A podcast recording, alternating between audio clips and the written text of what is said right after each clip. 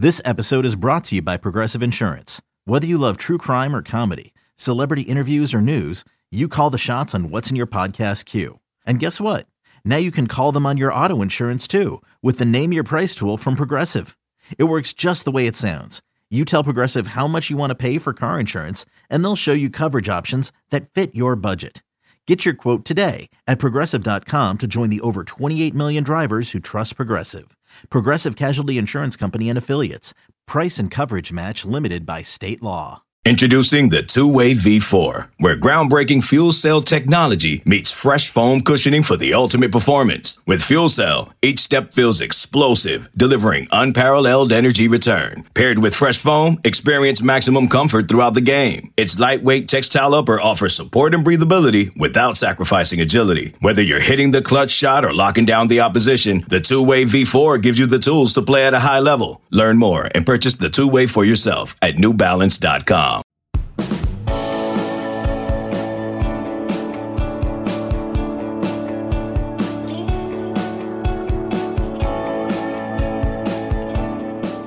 There is so much happening behind the scenes in this sport, and it should be fall camp getting ready to open, but no, we've got all kind of stuff happening. Now, you know me, I want to talk about football, but if there's conference realignment here, and if there's scandal over there, and if there's an unmuted laptop to my right, we're going to talk about it.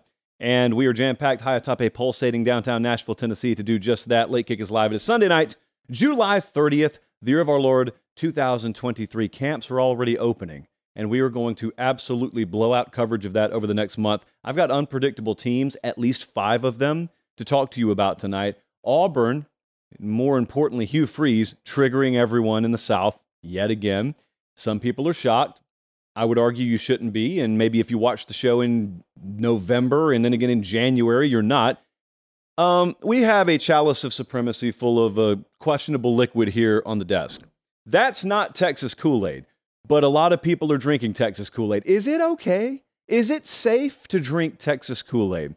Well, I have taken a sip or two. I'm going to let you know my review tonight on the show. We got what ifs, we got bold predictions, got a lot to talk about. Seymour, Illinois is tuned in, Austin, Texas, Raleigh, North Carolina, Long Beach, Mississippi also tuned in. Let me just get a real, real down to earth request to you right quick.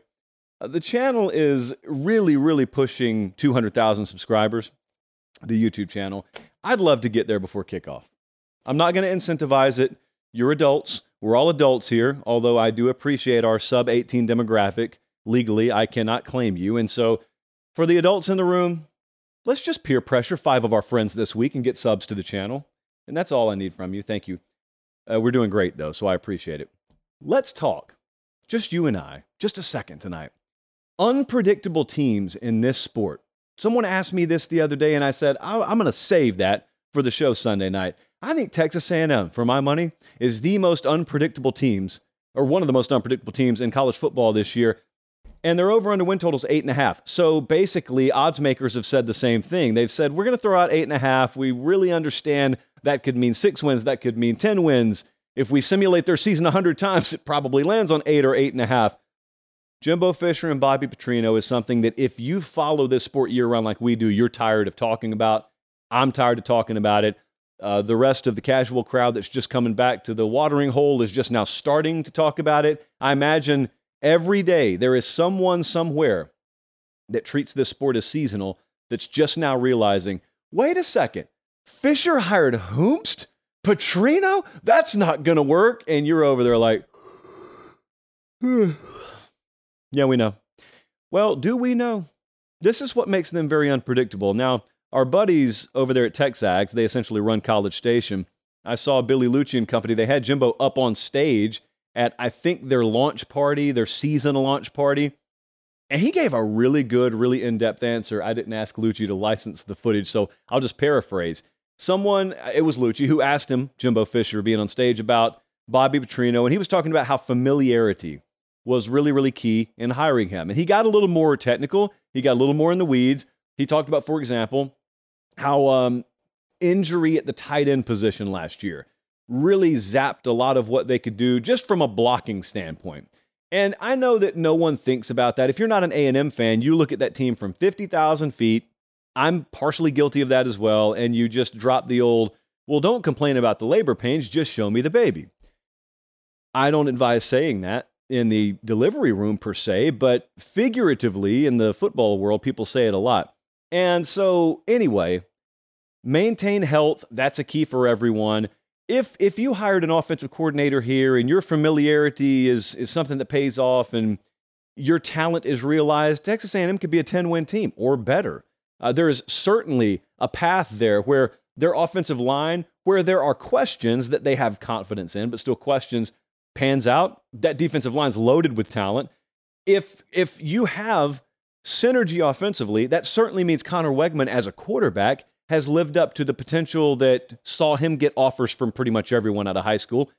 If all that happens, that's a double digit win team. It's a team that has the potential, excuse me, to be a double digit win team. But there's also that scenario for total non improvement. There's the scenario where none of that works out. It's all just something that looks good, you know, boom, on a piece of paper, but they don't play games on paper. And then it, it's just like a mushroom cloud over the program by November again. And if that happens again, then I think we're having a much more uncomfortable conversation in December. Miami in the ACC is an equally interesting and, dare I say, unpredictable team because I am wildly unsure of how quick the new coordinator hires will start to gain traction in terms of on field result. Sometimes you hire a new coordinator or you hire a new coach or whatever the case may be. Maybe you get a big true freshman class in the house and things are paying off behind the scenes, but you have to wait a year for it to pay dividends in the win loss column. Well, we haven't waited a year. We've got Lance Guidry in there as the new defensive coordinator. We got Shannon Dawson. We did a great 30 plus minute sit down with him that's still on the YouTube channel where he started to break down his offense a little bit, albeit from a surface level, which I asked him to do. Uh, how quickly will that pay off? Now, here's the good news, and it's going to sound like bad news, but I think it's kind of good news. With Miami, they were terrible last year.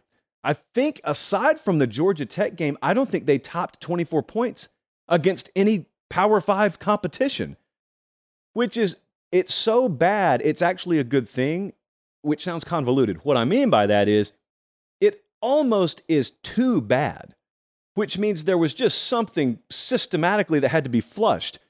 And if you're a Miami fan, you hope that that was the offensive coordinator. Josh Gattis was down there. He's not there anymore. And you look at your talent. I'm not saying they've got the most stacked roster in the conference or college football or even, I don't know, maybe the state of Florida. They're a whole lot better than that, though. And that quarterback is a whole lot better than that. I know because we saw it the year before. So if we have a new offensive coordinator in there that just does the simple stuff right, that just puts guys in position to make plays, it's so easy to say that. I would be such a great offensive coordinator if we didn't actually have to call plays. Uh, if just that happens, and then you have defensive improvement, which can't get worse than last year, yeah, there's this path where they could go nine wins this year. That would be really good for Miami. Their over under win total seven and a half. Offensive line should be massively upgraded for them this year. That's what they were the most excited about when I was down there uh, two months ago now. Time all runs together. Quarterback, just give me a healthy Tyler Van Dyke and give me competent offensive coordinator service, and that should be better. And the energy around the program is always high in the in the summer and the spring. I know that. But Miami is one of those teams could go wildly either way. Those results could fluctuate wildly this year. I think the same thing about Wisconsin in the Big 10. I think that's one of the more unpredictable teams this year. I did not play it on the show, but I sat down with Luke Fickell the other day new head coach at Wisconsin. Again, picture that casual in your social circle who likes to, I don't know, go check out tennis in spring, likes to get some golf in. That's fine. And the first that they check back in on college football is around this time of year. Do they know? Do they, do, are they aware that Luke Fickell has gone from Cincinnati to Wisconsin, of all places? I got a full interview with him on the YouTube channel, but I want to play you part of it here in just a second because, listen, you know Wisconsin football the same way I do. And it's been a bowling ball of an offense for about 500 years. And all of a sudden, we got a new guy who comes in there who we thought would never leave for a job other than Ohio State or the NFL. And he takes the Wisconsin job. And then he goes and hires who? He goes and hires Phil Longo as his offensive coordinator. And he goes and gets Tanner Mordecai and more pieces out of the portal. So I wanted to know, not from a preview magazine, but from the horse's mouth there, what's this offense going to look like? What is Wisconsin football moving forward? Roll it, Colin. Basically, every one of us who grew up on college football, we know Wisconsin as pretty much the same thing. And now I look at it and I wonder, all right, well, how much of that is maintained? And then how much of it, when I watch Wisconsin this fall and in the coming years, will make me say, wow, that's Wisconsin? Yep. I want to ask you, where, is, where are things headed? we'll have to just see about that. Uh, it, will look different. I mean, we all uh, hopefully understand that and, and brace ourselves for that. It definitely looks different. Uh, but I don't think when you really get down to it, the brass tacks of things, that it's that much different. It's still about the game. It's one up front. It's still about the big guys. Um, yes, it might be a little bit more balanced. You know, if, if Wisconsin in the past had been, you know, a little bit balanced, more run than pass, it might be the same thing, um, pass to run, but it's going to be balanced. It's going to be physical. It's going to start with the ability to be able to run the football. It's just going to be in different ways. I would be so excited if I was a Wisconsin fan right now. And if I worked in the Big Ten office, I'd be excited there too. I think it's an underrated roster uh, that can be utilized properly when adding transfer portal pieces, especially at quarterback and on the perimeter end, like they've done. Excellent portal moves here. We'll talk more about that later. Luke Fickell's a stud head coach. I'm still surprised that he's at Wisconsin. It's not disrespect to them. I just thought the list was like microscopically short when it comes to the the places that he would leave Cincinnati for, and I thought maybe NFL would be one of them. This is a beyond a grand slam. Whatever the five run home run is, that's what they hit there. And then he goes and gets Phil Longo as his offensive coordinator. I was looking at their schedule earlier, and oh man, Colin and I are in lockstep. Whew, wow. Colin never appears in my ear during the show, but even he just made a comment in my ear. I appreciate it. So think about this. If you're listening on podcast, think about the schedule. You tell me where they are the big double digit underdog. They've got Iowa at home. Uh, they've got at Illinois. They got Ohio State at home. That one's a double digit spread. That's about a two touchdown, somewhere between 10 and 14 points is where that figures to be. At Indiana, Nebraska, at Minnesota. My point there is they could lose every one of those games. They could go one, two, three, four. They could go five and one against that list. It's a really unpredictable team. I think it is the perfect recipe for a ton of close back and forth one possession games. Think Nebraska over the last few years, just maybe them winning more of the one possession games than losing them. Let's go all the way out to the West Coast. I need to talk to you about friend of the program, Chip Kelly, and I need to talk to you about his team, UCLA. They lost Dorian Thompson Robinson. Been a quarterback there for a long time. They lost their top three pass catchers. Not ideal. However, they added Dante Moore, five star quarterback, got him to flip from Oregon Huge, monumental acquisition. I'm also going to talk about UCLA and the portal later in the show. But also, speaking of the portal, they went and got Carson Steele, who frankly sounds like a kid that should be playing in the South or the Northeast because he transferred from Ball State. He's a running back who I think had to leave his pet alligator behind. Grishy, isn't that right? So, it, yeah, prayers sent uh, for both Carson and the Gator. I'm sure they'll be reunited down the road. I love the moves they made. I don't like them. I love the moves they made. Now, you know, if you don't already know, let me tell you, the Pac 12 could be a total knife fight, just total meat grinder this year. Not in a sense that they have seven or eight playoff contenders out there. And I know that the majority of college football is busy worrying about whether that conference will even exist as a power unit or a power conference a few years from now. I don't even know the answer to that. But I'm telling you, in the meantime, really good product on the field this year. UCLA smack dab in the middle of that top five or six that have, you know, roughly comparable odds to win the conference or at least have a shot to. Their over under win total is eight and a half. Now, if you normally lose a multi year starter at quarterback and you haven't been recruiting in the top 10, and you're UCLA, let's just state it like it is, chances are you're expected to fall off a cliff. And you're going to be the victim in a lot of those close games, or you're going to be the victim, you're going to be the one that totes the L in a lot of that competitively balanced league. Well, what if what if the quarterback depth they got behind Dante Moore shines? Or what if Dante Moore's ready to play as a true freshman? Or what if he doesn't have to be a star? Because they got guys like Steele, for example, out of the portal uh, to tote the mail there at running back. I think it could be a sneaky good team. I also think they could just be a victim of being pretty good and not really good. Because the pretty good, really good gap is the difference between nine and three and six and six out there this year. And the last one I want to touch on, And this one we talked about before, but it's been a couple of months. So I want to remind you back in the spring, I had producer Jesse just compile all the odds in every conference to win that conference.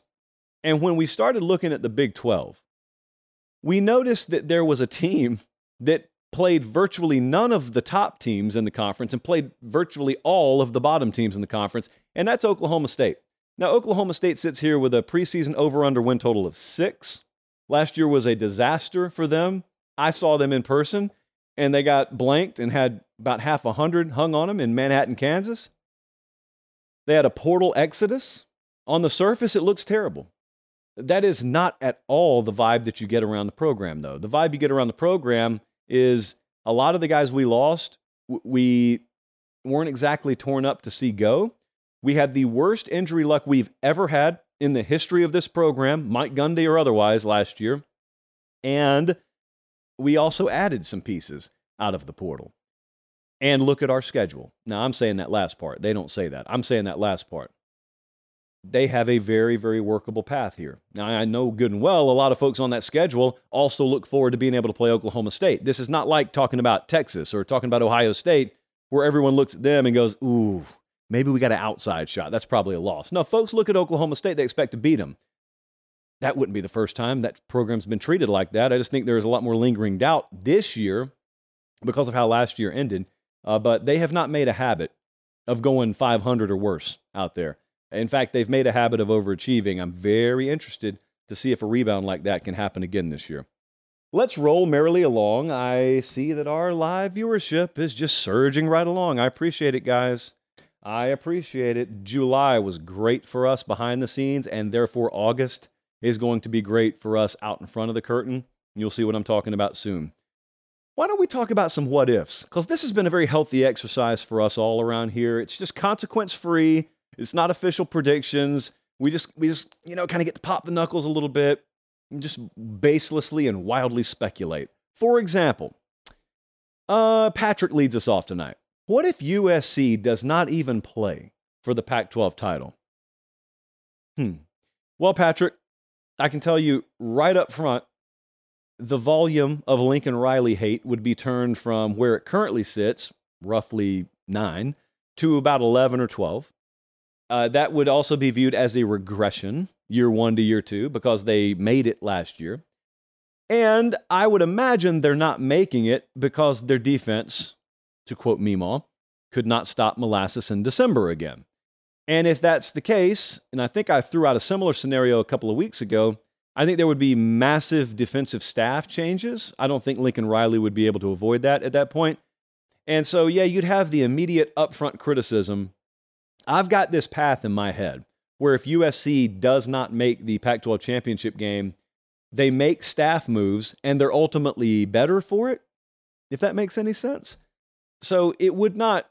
It would not ease the hurt of 2023 underachievement, uh, but there's this world, it's a narrow path, but there's this world where they underachieve this year and it's almost like it was a, a, necessary underachievement for Lincoln Riley to pull the lever that a lot of people think he should have already pulled, even at Oklahoma, uh, and especially now out on the West Coast. And so we'll see. We'll see. They are the favorite currently to make the Pac 12 championship and win the Pac 12 championship. Next up, now this one's interesting. Sting hit us up, loved him in his WCW days. Sting said, What if Ole Miss gets top three quarterback play in the SEC.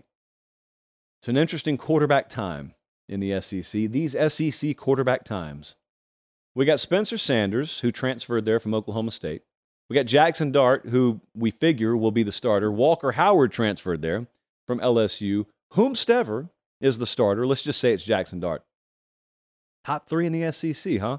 So we got Jayden Daniels down there. I think he was preseason first team All SEC. You got Spencer Rattler, over there. Multiple Spencers in the conference, by the way. Um, wildly differing opinions on what Joe Milton is going to be. We have no clue who's starting for Alabama, nor does Nick Saban at the moment. Carson Beck, uh, apparently in my home state of Georgia, they're just assuming 4,000 yards passing minimum from him. And uh, you can go all over the conference. So you know you get my point there. Top three quarterback play in the SEC for Ole Miss this year would probably be good enough for them to be. Uh, there would be a contender in every game. I don't want to do the win loss win loss thing. Can't. I, I don't know. You guys do your own thing. We we don't do that on this show. It just it's a recipe for exposure come December. That's what it is. I like to make as few definitive statements as possible. That's what I like to do. Uh, they've got at Alabama week four. If they're getting quarterback play to that degree, they're going to win their first three games. They got at Alabama week four, LSU week five, and Arkansas week six. And then they got the, you, you know the SEC schedule. They do go to Georgia in the East later in the year. Um, listen, Lane Kiffin's already tied an Ole Miss record, I think, for wins over the past two years. I think he would continue that trajectory. And it's not that I would think Ole Miss is headed to Atlanta necessarily. I'd wonder who they upset along the way. You know, no one's no one's picking Ole Miss to beat Georgia. People think about Georgia's schedule if they do get upset in the regular season, and they're saying, "Oh, that would be Tennessee, right? That would be at Tennessee, second to last week of the year." What if Ole Miss randomly pulls that off? If they're getting that kind of quarterback play, it would at least give them a puncher's chance. So that's and and same with Alabama. You know, same with all the other big games they play. Next up, Champaign, Illinois is where we're headed. And JC said, What if Illinois plays for the conference title? Now, initially, you listen to this and say, Preposterous. You know how rarely we use that word on the show. It's really not, though. Colin, we got the. Do we have anything? Yeah, so they're over under six and a half wins. But the Big Ten championship odds plus 2,000. So that's what you see. You see, oh, they're not to. Well, they're not to what? Because the prediction was not win the Big Ten. The prediction is play for the Big Ten title. I'm looking at their schedule right now. You know what Illinois doesn't have on their schedule? Ohio State. You know what else they suspiciously don't have on their schedule? And I'm making triply sure to scan right now. They don't have Michigan. All they've got to do is make the Big Ten championship game for this to, to become a reality. The odds over there in the Big Ten West, it's like alphabet soup again. That's what it's looked like in recent history. There's no definitive favorite over there. Illinois had a great season last year. Actually, if they play for the Big Ten championship, there's the text from Cole Cubelic, right on cue. If they play for the Big Ten championship this year, you know what I'd start to ask myself? I'd start to ask myself, is, is that a re-emerging market for Bret Bielema I see out there? What is happening? And then we would also be able to test my other theory about everyone in the Big Ten upping their game and either hiring or keeping high level head coaches at the tier three schools and the tier two schools. I'm just saying there's a world, and you need to get your kids ready for it now. There's a world where if Illinois goes to the Big Ten championship game, uh, Big Ten championship game, there is a bidding war for Bret Bielema. You heard me right. A bidding war for Bret Bielema. A classic BBB. Hmm. Whomst amongst us hasn't been a part of that a time or two. Lastly, on the what if front, Walker is taking us down a road we don't want to go down, but we will. Just know it's on him, not us. Walker said, What if a Power Five coach gets fired in September? We're taking a turn towards negative town. It's not even August yet. This would be Neal Brown at West Virginia, is my guess. I, I, I, I hate talking about this stuff. They had big, or they had uh, Big 12 media days, and he was talking about how disrespectful he thought it was that he was being picked to finish last and all the talk out there. And that's fine. I mean, it, it's going to be on you to prove it wrong. So if as long as the season's going to arrive, I really don't care what anyone says in preseason, as long as you have to back it up one way or the other on the field in the fall. Here's what I know. Uh, the coaches I talk to that are familiar with the program don't think highly of it. Here's what else I know. I was around Troy when Neal Brown was there, and everyone loved him. So I thought he was going to do really good at West Virginia. And maybe he just hasn't been given enough time. Like, I, I don't know because it's not a program I'm intimately familiar with. I watch it just like you guys, but here's what I know. This prediction here a Power Five head coach gets fired before, before October, basically. If that were to happen, immediately I'm asking myself, all right, whose seat is already hot? Neal Brown, I think, according to everyone's opinion, would be on that list. Well, I look at their schedule. They open at Penn State. I do not expect them to win that game. They've got Pitt two weeks later, Texas Tech after that, and at TCU. Those are three extremely losable games that they have before October gets here. And you know what else they have the first week of October? a bye. And so if you're two and three coming out of September and there's a bye, and we've seen what the coaching market has shifted towards, and that is earlier terminations. It's happened to Scott Frost last year at Nebraska. It happened to Paul Chryst at Wisconsin. I don't like seeing it happen to anyone. I don't like talking about it, but if it's going to happen, if we just have that as an ironclad prediction, we have to guess where. My guess would be West Virginia. Happier things at Academy Sports and Outdoors. Uh, I have had the great pleasure to tell you about their Guardian Caps collection. It's not a collection, it's just a, an item that you can get there. Uh, everyone is about to start fall camp, from Pee Wee all the way up to NFL. Everyone's starting fall camp. Now, the college and pro guys, they pretty much all wear Guardian caps uh, because they don't have to buy their own. But if you're in the market and you're playing football and you want to be safer at practice, I'm talking to coaches mainly right now, uh, hit, hit up the Booster Club, get you some funding, and head over to Academy Sports and Outdoors and strap those Guardian caps on your players. Reduce impact, reduce temperature in the helmet, all the positives, none of the negatives, exclusively at Academy right now. Now, I know some of you don't have an Academy in your backyard yet. We're about to change that for a lot of you this fall. You can just go to academy.com and they'll be your hookup. They are our hookup. We just spent multiple days in Indianapolis at Big Ten Media Days, and we don't ever have to charge you for the show. And the reason is because of this beautiful bright blue logo over my right and your left shoulder. Our friends at Academy Sports and Outdoors always come through for us, and we appreciate them. I think I'll see them on the road a time or 10 this fall. Hmm, I think it's a good time to take a sip from the chalice and say hey to all of you watching live. Auburn's done some things. And Colin, that's not your endpoint. Your endpoint will be after the sip. Oh, it's happening. so Hugh Freeze took the job at Auburn. A lot of people said a lot of things, including us on this show, and now everyone's shook in the SEC because Hugh Freeze is landing big time recruits. And some people are shocked. And I, I don't know how many times I have to tell you guys, you can avoid so much unnecessary surprise if you'll just stay tuned in to the show year round. We never stop doing the show, and we have talked about this. And I told you once and told you like five other times this was going to happen. And I told you, it, it, don't be surprised when it happens. There was a situation at Auburn before they ever hired him. And I'm going to detail that in just a second. Uh, but when they started landing a bunch of kids out of the portal, it should have been the first sign to you that, hey, that dude in the white t shirt, what he was talking about when it comes to Auburn and landing talent, looks like they got started early. I wonder if that's going to carry over in high school recruiting. Yes, it is. So here's what's happening, kids. If you haven't been paying attention, let me paper pop it for you. On Wednesday of this week, Demarcus Riddick flipped from Georgia to Auburn. Not Georgia State, not Georgia Southern, University of, two time national champ, Georgia Bulldogs. He flipped. That's a five star linebacker out of Clanton, Alabama. Then, yesterday, Perry Thompson, four or five star, depending on where you look, flips from Alabama to Auburn.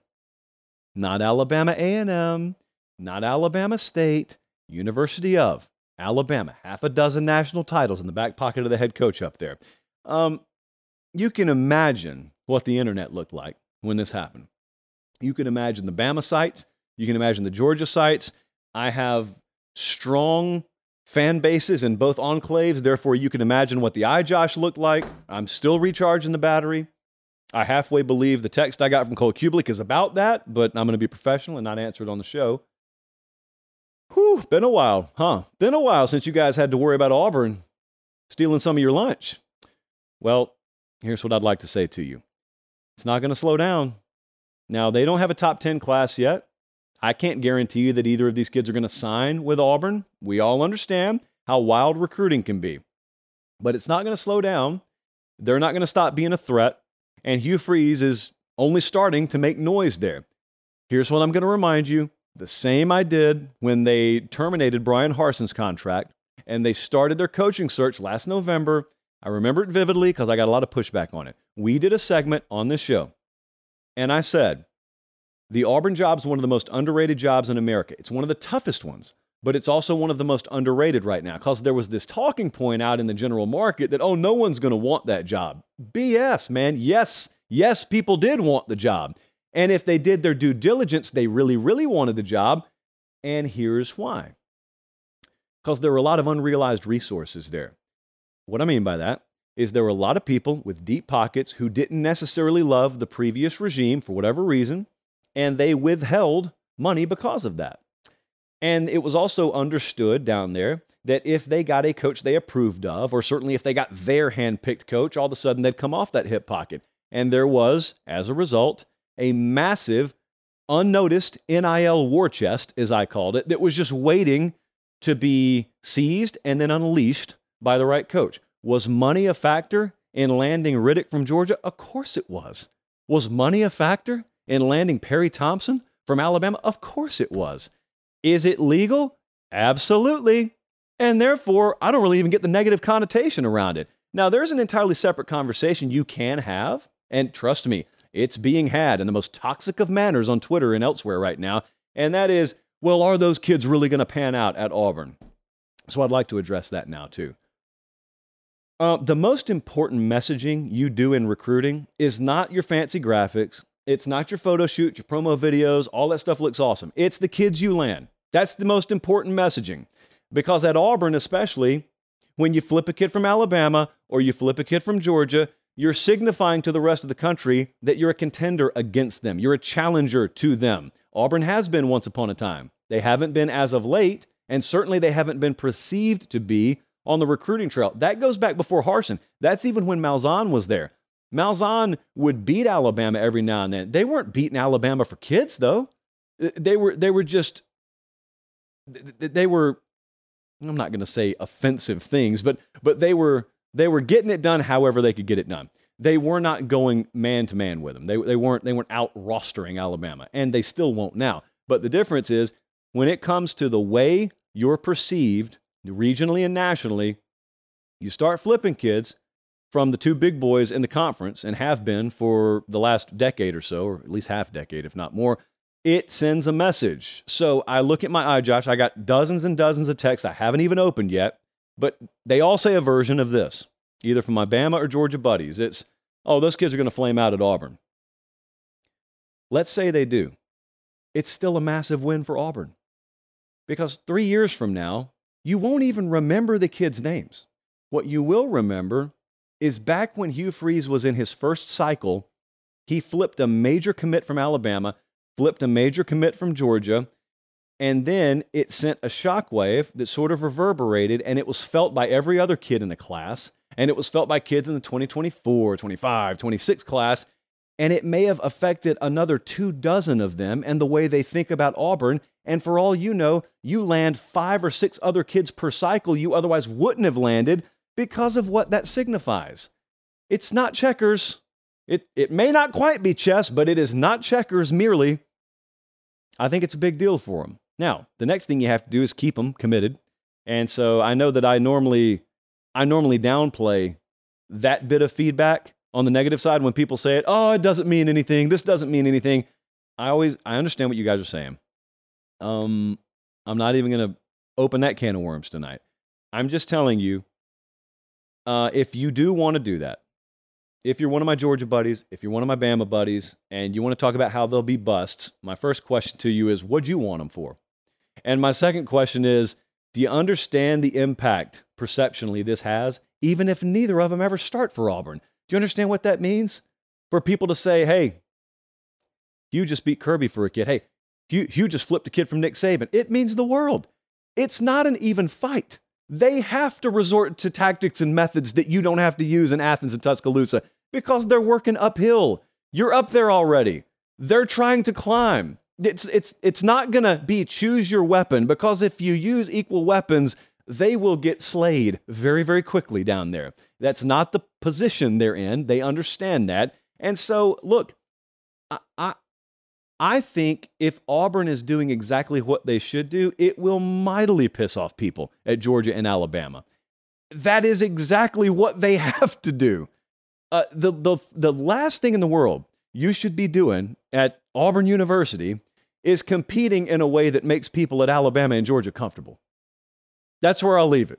Think you all know what I'm talking about? That's where I'll leave it. So it's not a surprise, at least on this program. It's not a surprise. I know because we've got the videos to prove it, but people tell me that's condescending when I point out when we were right, even though those same people love to point out when we're wrong. So far be it for us to be condescending. When you need mealtime inspiration, it's worth shopping Kroger, where you'll find over 30,000 mouthwatering choices that excite your inner foodie. And no matter what tasty choice you make, you'll enjoy our everyday low prices, plus extra ways to save, like digital coupons worth over $600 each week. You can also save up to $1 off per gallon at the pump with fuel points. More savings and more inspiring flavors make shopping Kroger worth it every time. Kroger, fresh for everyone. Fuel restrictions apply. MTV's official Challenge podcast is back for another season. And so are we. I'm Tori Deal. And I'm Aneesa Ferreira. The wait is over, guys. All Stars 4 is finally here. And this season takes it to a whole new level. Old school legends, modern power players, and ex lovers are all competing in Cape Town, South Africa for the prize of $300,000. And we're going to be right here along with you fans, covering every episode on the podcast. Listen to MTV's official Challenge podcast wherever you get your podcasts. Next up, man, that's some good B roll we got, Colin. Did you fly that drone personally? That looks so good. Mm, mm, mm. I, you know what? I want to address something else. It's not Auburn related. It is NIL related, though. I guess I'll weave it in the show here. Several of you hit me up and said, Are you going to talk about this John Ruiz Life Wallet Miami NIL thing? Maybe I will Tuesday. I did some. Ta- I, I made some calls about this today. So I was considering putting it in the show. There was a report out about federal investigation and all that stuff. So out of my lane of expertise, so I always have to call in my experts, my legal experts, the Dan Lusts of the world, for example. Although I didn't get to talk to him today.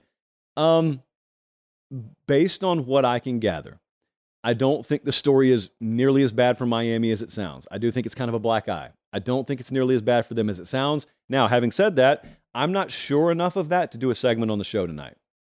In fact, look at my hand. All right, it's not really shaking that much, but you get the point. If you're listening on podcast, I'm just a little too unsure of it. As Mimo always said, one of the best skills a man could ever develop is the willingness to say, I don't know. I don't know. At least not tonight, I don't. But I did want to address it because I knew a lot of you, if I didn't address it, we're going to say I was running interference from Mario. You know how much he pays me on retainer per month to do that. No, that's not the case. However, I do want to talk to you about another coach, a coach that I had the privilege of sitting down with over the past week. Matt Rhule is the head coach at Nebraska. And if you're just joining college football again, yep, that probably is breaking news to you. Matt Rhule is a college guy. I've always viewed him as a college guy. And I always want to celebrate on this show when one of our guys comes back to our sport. We, we don't want to celebrate a guy getting fired, but if it has to happen, which it happened with him at Carolina, come back home. Just please come home, Matt. Well, he came home and to Nebraska, no less. So I sat down with him at Big Ten Media Days last week, and I'm going to talk a lot more about this in just a second. But I did have some sound because I think a lot of you may have missed it because I didn't have time to put it in the show Thursday night. What I always wanted to know from him and finally got to ask him is why didn't you sit out a year? I always want to know that when coaches jump right back in. And number two, I want to know what kind of people he plans on having around him up there. Luckily, we were able to ask him both questions. Some guys, when they're leaving a job, they want to take a year off and recharge, and other guys say, No, I got plenty of energy. I, I don't need that at all. Where were you, just in, in terms of your overall battery? Yeah, I, I, think I went into the season knowing that if, if, things didn't work out, I'd probably take a year off and, and just kind of catch my breath, you know, get myself mentally right and go back to work, get my family right. My son was going, you know, he's going into his senior year. We wanted him to finish in Charlotte. Um, but I got fired early, and so I had plenty of time, and right, and so um, you know, I'm watching college football. I'm talking to you know my buddies in coaching. Um, you know, I had time off. You know, I I had a bunch of Saturdays where I could watch the game, and so I wasn't in a rush. I just wanted, you know, I was afforded the time to find the right place, and so um, I need to coach. I love to coach. Um, if I wasn't didn't take a job, I probably was going to coach high school in Charlotte. Like I love it, um, and my family loves it, and so we we jumped at it. What kind of characteristics do I have to have if I want to coach for you? I think you have to have the same philosophy that I have, and that's that, you know, I want to make sure that every player that plays for us 10, 20, 30 years down the line says, my life's better because I played for him. I don't need coaches who only coach like the really talented players. We coach everybody. Um, And, and if the bottom third of our roster is really engaged and feels great, then we'll have a really good team. Uh, if, you, if you have that, then you better just be really, really mentally tough because uh, good enough's never good enough, right? Like, we're going to be critical of everything that we do. And if you're defensive or anything, you're not going to make it real long. Um, and, you know, so if you love people and want to help them have good lives, if you're really, really tough and you can work hard, then, then all I ask is that you be a great teacher. Um, if you can do those things, you can be a great football coach. Uh, that, that translates into recruiting.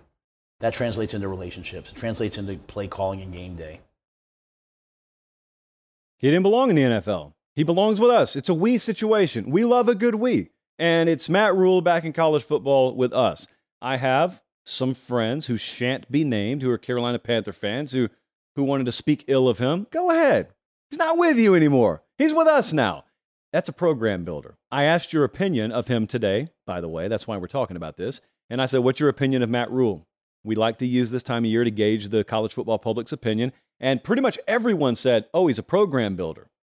And some of you followed it up with not crazy about the offensive coordinator he hired, Marcus Satterfield, for the record. Um, I may share that sentiment with you. But you know what? They can go six and six this year and improve on last year. So let's just put the individual 2023 expectations on the shelf for a second the, uh, the, the opinion of Matt Rhule is almost no one has a negative college football opinion of him. And the ones who did have somewhat of a negative opinion, they allowed NFL to creep in. Oh, he was a failure in the NFL. Uh, there are about 100 different variables in play that determine success or failure in the NFL that don't exist or you have more control of in college football. So I don't care. Either way, I don't care. It is Nebraska. It is Lincoln, Nebraska. It's the Big 12. It's not the NFC South anymore. Did you watch him at Temple? You know he spent 10 years of his coaching career there, by the way, in some capacity. Did you watch him at Baylor? I did not say Bama and USC, by the way. I, he had the 10 win season at Temple for the first time since the late 70s. You saw the massive turnaround they had at Baylor. And by the way, let's not forget the situation at Baylor he inherited. Program builder. Year two, pretty much everywhere he's been, now, there are some of us, I'm including myself, that think maybe it doesn't have to be a disastrous year one for him there because of the moves they were able to make in the portal that didn't used to exist as an option. And I've talked to him about that the other day too. If you want that full interview, it's on our YouTube channel. It's not too old, it's not too deep in the archives either. Uh, there is not much guesswork with him, is my point. It's not like he's never coached college ball. It's not like he's 24 years old. Uh, he did it at Temple. He did it at Baylor. He's just going to be somewhere with mm, I'd say a little bit better resource. And at Nebraska, look, if they're going to spend like that to get him, they're certainly going to spend everything they need to spend uh, in terms of the orbiting, the, uh, not the orbit, what in the world does that even mean? The supporting infrastructure. I asked him about that also. So all that's in the interview. But I don't do hot takes on this show, ever. But I got one for you. But I firmly believe this. I think Matt Rhule is our next Brian Kelly. I think Matt Rhule is the next guy that starts having consistent winning seasons at a program not in the South. I think his skill set transcends any region of this country. I think that it could be that we're about to see him string together some really good years, really productive years at Nebraska. I think he's going to get a real taste for recruiting via NIL and the portal that seems kind of like what Brian Kelly's doing right now.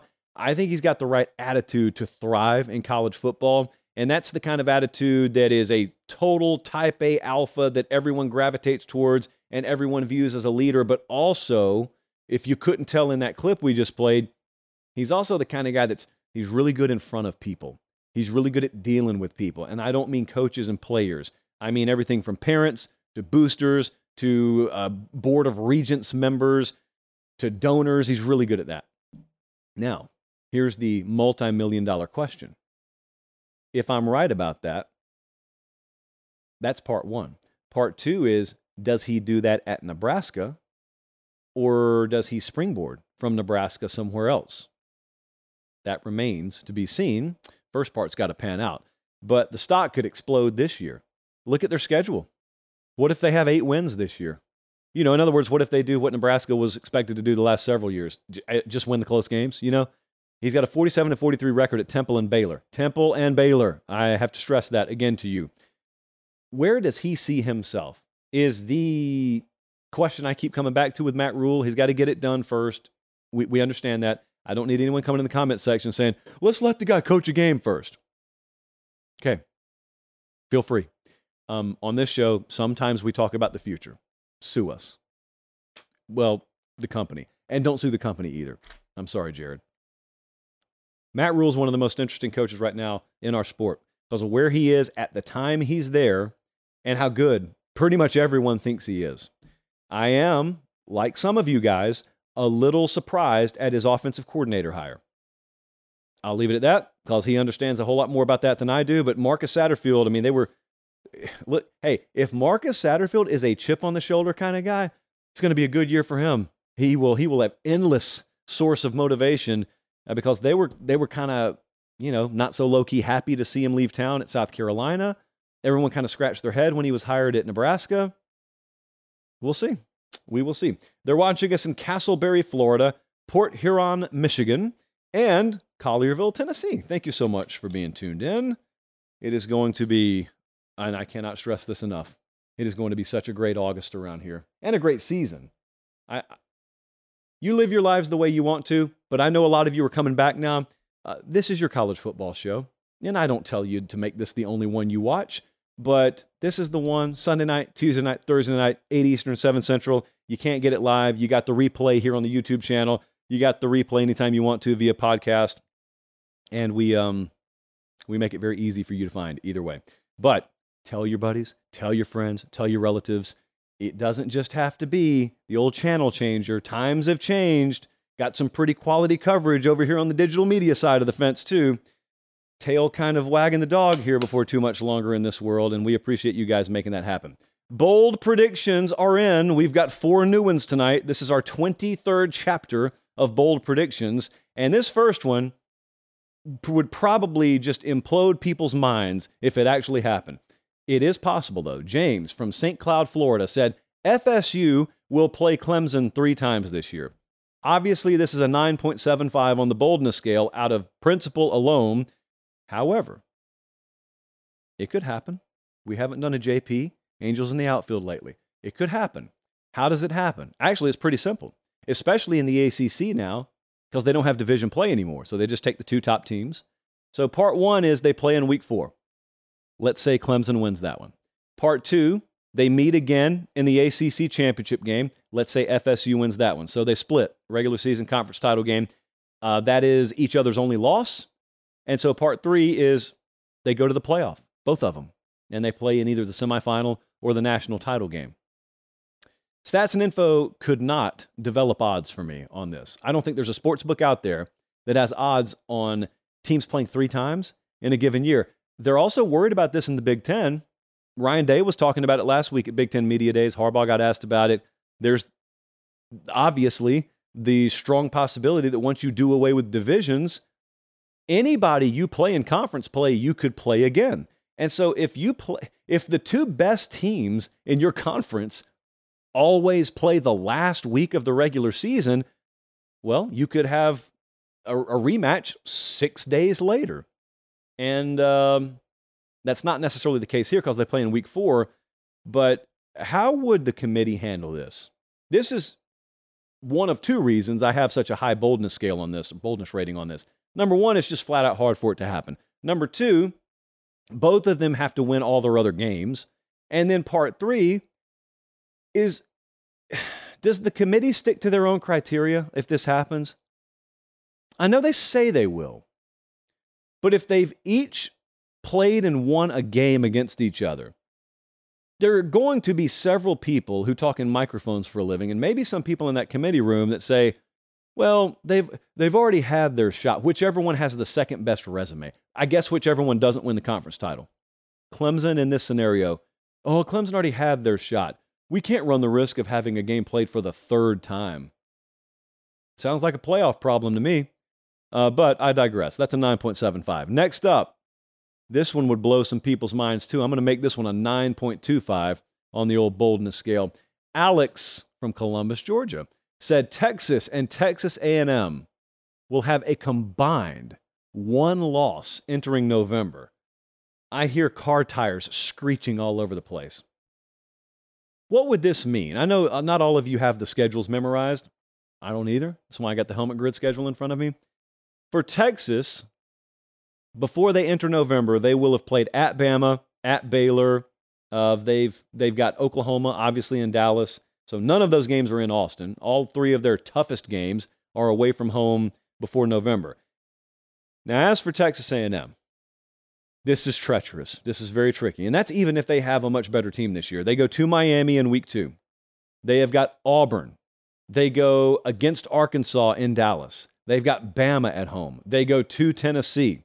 And then they got South Carolina at home. So out of all those games, someone's going to lose one, and that's it. The other one's going to be undefeated, and then one of them's going to lose one game.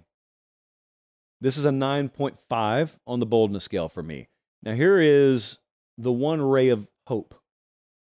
Only two of those games I see as these teams being a definite underdog. Texas at Bama, they will definitely be an underdog. It looks like about seven to nine points right now. Uh, A&M against Bama at home, A&M will be an underdog. Won't be a huge one, but they'll be an underdog. A&M at Tennessee, I'm very interested because I think that that line could massively fluctuate between now and then. So there is not that one game on these schedules because I got I got a ton of folks telling me Texas is going to beat Bama outright. Is anyone picking Bama in the game? Bama's a touchdown favorite. Is anyone even picking them? Interesting. We'll talk about that when the time comes. And Bama at A&M, all you'll be reminded about is how that game came down to the last play last year. Never mind Bryce Young didn't play. Came down to the last play last year. And remember what happened last time Bama went to College Station? And remember how tough Bama's had it on the road the last two years? All of these things are valid points, by the way. So just consider what you're saying here. You want chaos in a, in a good way? Have Texas and Texas A&M both in the playoff hunt when the first batch of rankings comes out. You're not ready. Some of you think you're ready, but I have been sent here to tell you, not our friend the alien, I have been sent here to tell you, you are not ready for a Texas is back world, especially if Texas A&M is also back in that same world. Whew. Trust me, you're not ready. Next up, let's go to the ACC. Clemson's the favorite here. FSU's like right there with them. But over the moon, I assume over is the first name, the is the middle name, and moon's the last name here uh, from Abingdon, Maryland. The prediction is North Carolina wins the ACC.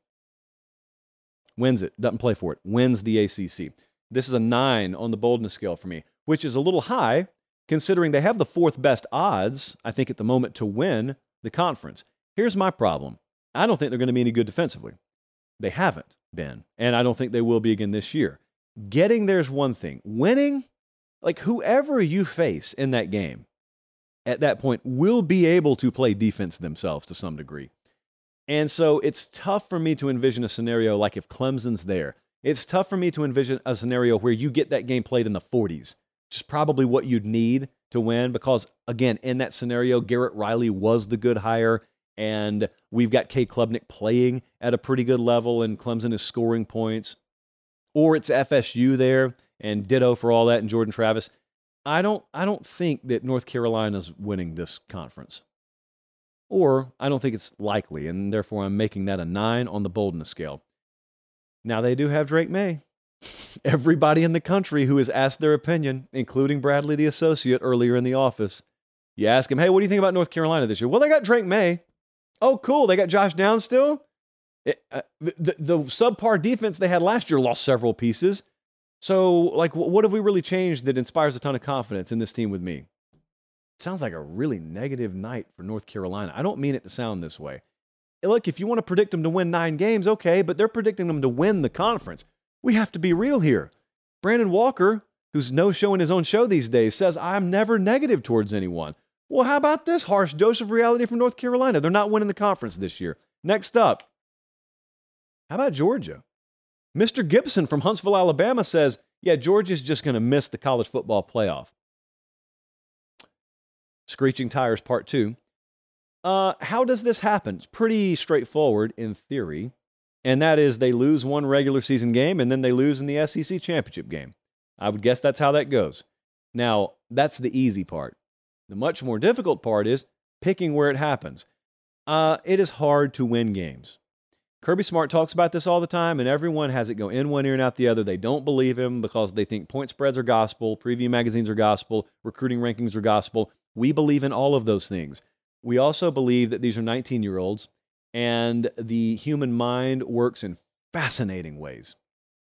And that's how, when you're playing Missouri last year, you trailed by two possessions in the fourth quarter. That's not supposed to happen. And Georgia came back and won the game. But it did happen. Again, they came back and won the game. Georgia missing the playoff is a nine on the boldness scale for me. Missing it? They didn't say they're not going to win the title. They said missing it. Their over under win total is 11 and a half. They got the best odds in the SEC. My guess, even though I kind of tried to build up Ole Miss earlier in the show, it was devil's advocate stuff. I still think the Tennessee game is probably the one they stand the the best chance of losing. And if they lose that one, uh, look, my guess is they still go to Atlanta. Uh, that's just a guess. If they don't, ironically, for them to miss out on the playoff, I get, you know what, scratch that. I was going to say something, but I'd have to see the rest of the country.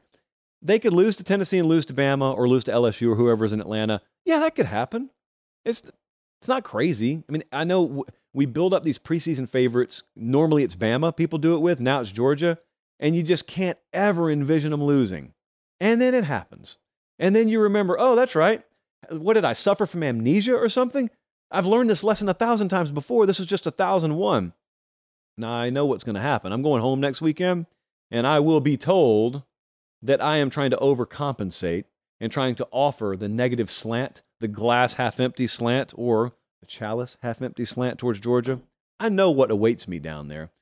But everybody else, everybody else is coronating you. I have to, I have to be the sandbag to the hot air balloon. So be it. It's still a nine. I still think they're going to make the playoff.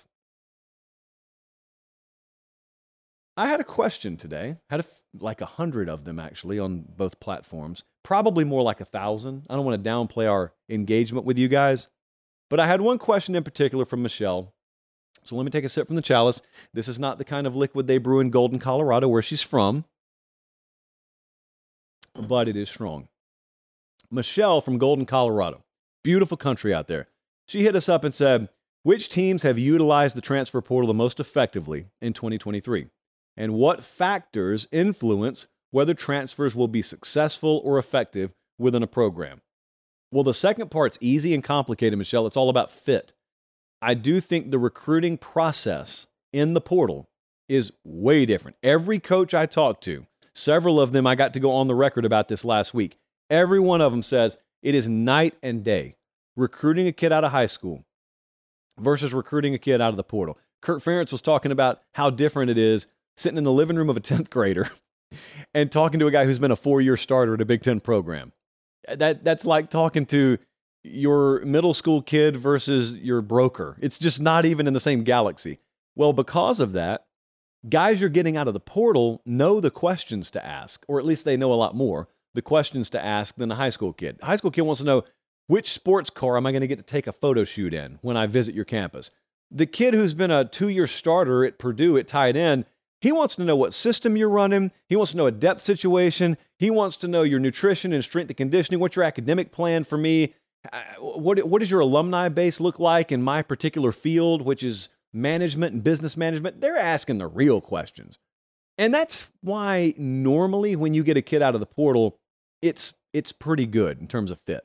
So that's the second part. The first question was which portal teams have been the best in 2023? I think Kentucky hit a home run in the transfer portal. They upgraded this team, man.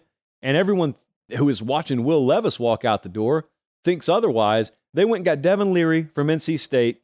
If he's healthy, I'm a believer he'll be a better college quarterback than Will Levis was. I'm not alone in that opinion. Uh, I think they are really happy with him. Ray Davis, the running back from right here at Vanderbilt, is going to be a wonderful addition to that team. Liam Coen is back as offensive coordinator. I talked to several Kentucky players last week, even some defensive players. Their face just lights up when you ask them about Liam Coen. They don't even play on that side of the ball, but they know what it's like to practice against him. They they got they got Hardaway too, the uh, the DB out of Cincy. They made some good moves. They weren't ranked top five or anything like that. They addressed their roster needs. They didn't have to completely overhaul it, but they addressed their roster needs. If that offensive line comes together, and they added some from the portal and they're moving a lot of guys around, if that offensive line comes together, Kentucky's going to be a really good team this year. Next up, I'll tell you another one that really did a good job UCLA. Talked about him earlier in the show. Sturdivant, the wide receiver out of Cal, probably going to start for him. Carson Steele, the kid with the pet alligator, absolutely going to start at running back. They got a DB from Bowling Green, Jordan Anderson. Add all that against the backdrop of their quarterback situation.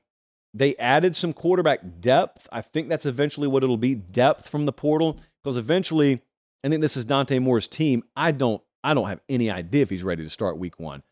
Uh, if he's not, they've got Collin Schlee out there, for example. Like they've got experienced guys who have started games. They have simultaneously and very quietly and methodically just built the overall caliber of their roster.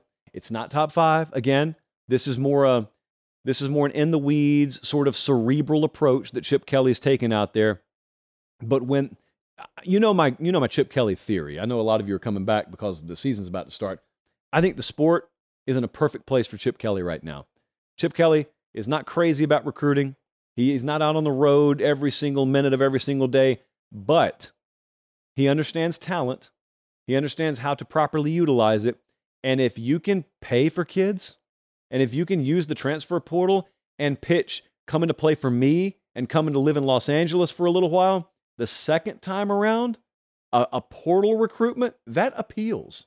That's going to, you can see it happening right now. They had the number 10 portal class in the country. So I think UCLA is one of those teams. I think LSU this past cycle absolutely was one of those teams. Zy Alexander and Duce Chestnut, we, we've talked ad nauseum about how they retooled their secondary. We talked to Brian Kelly about it. I thought he was brutally honest about it when we had him on the show at SEC Media Days. I I think it's so incredible that we live in a time where you can like overhaul a position room almost wholesale and just use the portal to do it. Now you're getting kids from Southeast Louisiana and Syracuse and I know if you're an Alabama fan or if you're an Auburn fan and you're looking down there and you want to pick a, you kind of want to find a path past LSU, it's easy to convince yourself, mm, no, you may hit on one of those guys. You can't keep taking kids from that level and just having them all play high caliber SEC football. I think that's valid. It's a case by case thing. I think that's valid. That's fine. But by and large, this is only going to be necessary until they get their roster up to speed, and it, it will happen pretty quick because it's LSU. Frankly, it wasn't it wasn't completely over in the ditch to begin with. I know that because they won the West last year. But be that as it may, I think LSU did exactly what they needed to do. Now, they did have a top five class. They had the number two overall class in the transfer portal. That's just, it's letting Brian Kelly do what he was always going to do. It's just letting him do it a little bit quicker. I am going to talk about a team that we don't talk about a whole lot on the show. I've been advocating for some of you in the in the younger demographic to go watch the 30 for 30 that ESPN did called Pony Excess about SMU way back in the day. Has nothing to do with now. In fact, a lot of what they did to warrant the death penalty is now perfectly legal. So they are getting it done. SMU is getting it done in the transfer portal. I think it's been three consecutive top 20 classes. This one was ranked 13th. They went and got a couple of running backs from Miami and A&M. They I didn't I did not even remember they had gotten LJ Johnson from Texas A&M until today. I had completely forgotten about that. But also, uh, they're in a position where their name is constantly involved when people are talking about expanding their conference or backfilling. You know, if someone leaves the Big 12 or leaves the Pac 12, SMU is like the first call, and they should be.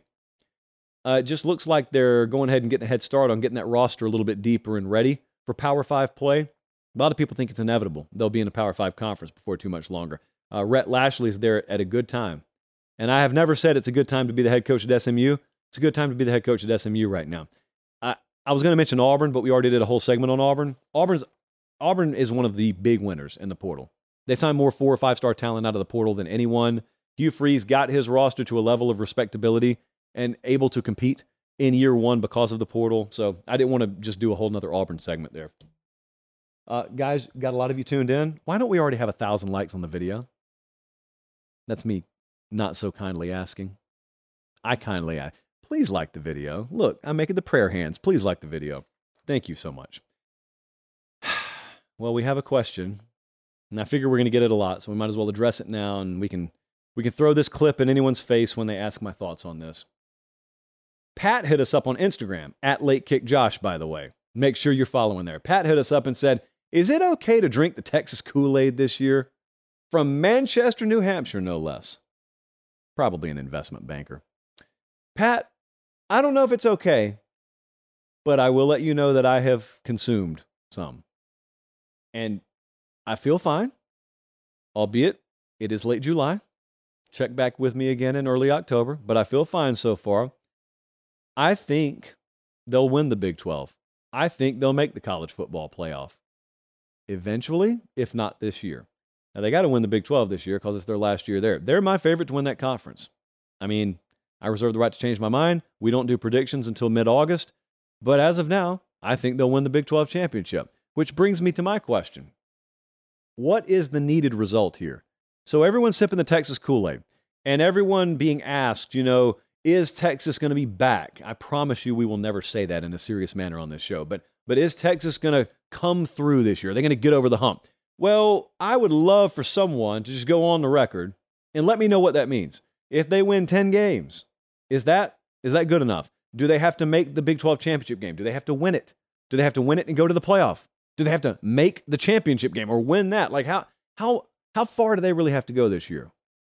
Because think short of a national championship, there'll be some small to medium sized bubble of people who just continue to say, nope, Texas choked.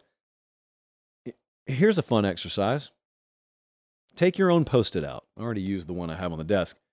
If you had to write your prediction in stone about Steve Sarkisian and the best he'll ever do at Texas right now, what would the stone say? You cannot change it after tonight.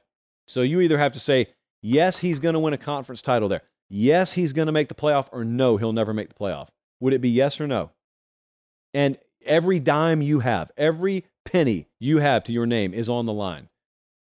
What you saying? I'm saying yes, he's going to make the playoff. That's what I'm saying. The Bama game is going to be insane this year. Just insane. Texas Kool Aid. That's when it'll be first put to the test. And it's week two. You don't have to wait long at all. And they're going to go in there and either they win the game and everyone bathes in the Kool Aid, or they lose the game and everyone bails way too early. Either way, it'll be fine. But the Texas Alabama game is the number one game I'm looking forward to this year because of that. Because of how, how much pinball reaction, either way, we're going to have off that one. Do you, do you stop to think about this? I know you can look at the schedule. Colin's showing it to you right now if you're watching. You can see they play food in week one, they go to Alabama in week two. But are you really considering the magnitude of that game? It's a, it's a night game prime time in Bryant Denny Stadium. And it is a mathematical fact someone's going to win and someone's going to lose. Do you know what a loss for Texas means there? Do you know what a loss for Alabama means there? Now, for Alabama, the win wouldn't be nearly as impactful. It would be tenfold magnitude. The win for Texas? Mm, mm, mm. So, do we see them in the Big 12 championship game this year? Do we see them in the college football playoff? I've gotten some people who say things like, well, if he hasn't done it by now, why would I expect him to do it? What does that mean? A guy in his third year who had to rebuild a lot more than anyone wanted to admit he had to rebuild out there. What does that mean? Well, if he hasn't done it by now, well, he'll just never do it. Hey, Nick Saban hadn't won a conference by year three at Alabama. He won it in year three and, and won the national title in the process. How dumb would that have been to say about Nick Saban? Uh, equally, how dumb is it going to be for someone to take away from this that I'm comparing Sark to Nick Saban? I know it'll happen. Um, I I believe he's going to get it done. So that's where my mind's at here. And it doesn't have to happen this year, even for me. But I believe ultimately he'll get it done. I believe there are too many critical factors pointing up out there. I believe they are recruiting too well. I believe Sark is too good an offensive mind. I I think if they don't have staff right yet, they will get staff right. I think you'll get it done. So I'm sipping the Texas Kool Aid. And I did it last year. Well, excuse me, I didn't. The model sipped the Kool Aid last year, and the model said, like, Pat Mahomes, who? We got Quinn Ewers in Austin, Texas, baby. Well, I did not go along with the model, but this year, me and the model and Sark, just the three of us, we'll see what we can accomplish. I know what we can accomplish on this show, uh, pretty much whatever we want to because of you. I appreciate it so much. So here's what you need to know it's go time. That's what you need to know. Three shows a week, it's go time. And we will not stop that until Colin when, like January, when they crown a national champ. So if you want college football, and you don't want any of the political stuff and you don't want really anything outside of college football that makes you unhappy about life, if you just want to hop in a bubble with us three times a week, this is the place for you. If you don't necessarily love the hot take stuff, if you don't like the same five talking points being regurgitated, if you want a show that celebrates Saturdays instead of celebrating the college football playoff, if you want a show that never calls a game meaningless, if you want a show that does not glorify bowl opt outs, and I'm just going down the list here, do you love grass more than turf? These sorts of things are celebrated on this program. And uh, we, we have the benefit of working for a company that allows us to present it in very high quality with a lot of fancy bells and whistles. We will be on the road every week this fall. That tour name is coming within the next two weeks. I'm looking very forward to a lot of things in August. As you can tell by the smile, I cannot hide. So, subscribe to the channel and subscribe to the podcast. That's all you got to do. And it'll be free of charge to you forever. There is no plan you have to sign up for. There is no spam you have to get in your email inbox. Just subscribe and tell your friends to do it. And the higher that number goes, the more and more leeway we get around here. And we are nothing without that leeway. So thank you so much. Hey, producer Grishy has knocked it out of the park the past two shows. Director Colin just always does that. We know that's happening. Bradley, the associate back there as well. I'm Josh Pate. Take care. We'll see you Tuesday night. Until then, God bless.